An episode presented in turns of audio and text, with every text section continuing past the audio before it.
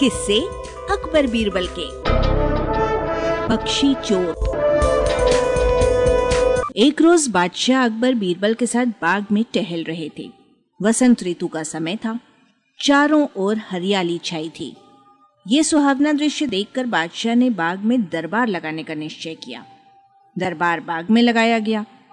बादशाह के सिंहासन के निकट ही बीरबल का आसन भी था। दरबार में न्याय का काम चल रहा था। सभी उपस्थित प्रजाजनों के मामले निपटाने के पश्चात बीरबल बैठे ही थे कि एक व्यापारी दौड़ता हुआ आया और अपनी अर्जी महाराज के सामने रख दी। महाराज की आज्ञा पाकर बीरबल ने अर्जी पढ़ना शुरू किया। प्रतिष्ठा की पंक्तियों के साथ अर्जी में लिखा था, मैं अजमेर का निवासी हूँ, एक देश से दूसरे देश घूमकर माल खरीदना बेचना मेरा काम है। पिछले दिनों में बंग देशांतर्गत ढाका नगर पहुँचा था। वहाँ एक सौदागर के पास एक राजहंस था, जो बहुत सुंदर और गुणवान था। उसके पंख सोने के समान थे। मैं उनकी सुंदरता का वर्णन नहीं कर सकता। उस राजहंस को अपने महल में रहने योग्य समझकर मैंने उसे मुँह मांगे दाम एक हज़ार रुपए देकर खरीद लिया।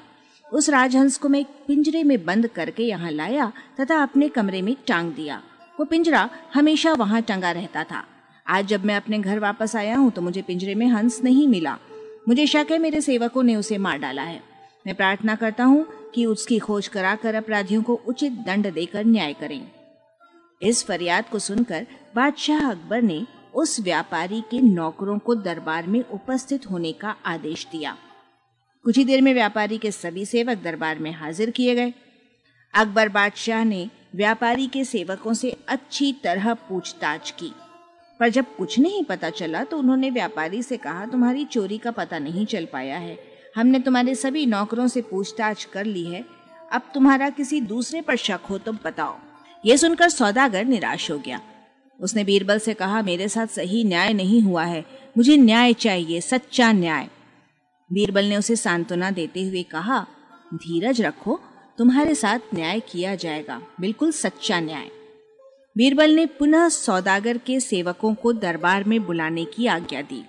सिपाही उन लोगों को रास्ते से पकड़ कर ले आए।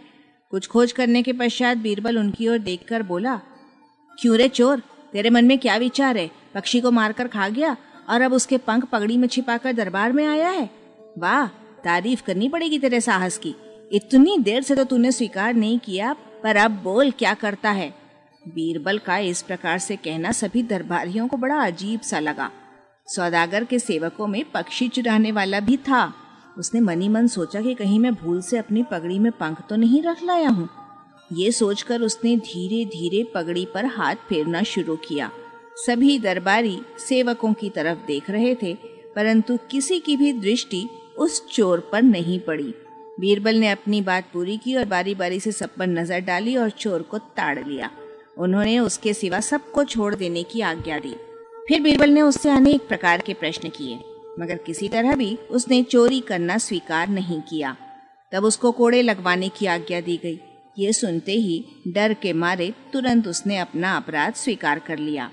बीरबल के अनोखे न्याय पर बादशाह सहित सभी दरबारी आनंदित हुए और व्यापारी उसकी बुद्धिमत्ता की प्रशंसा किए बिना न रह सका।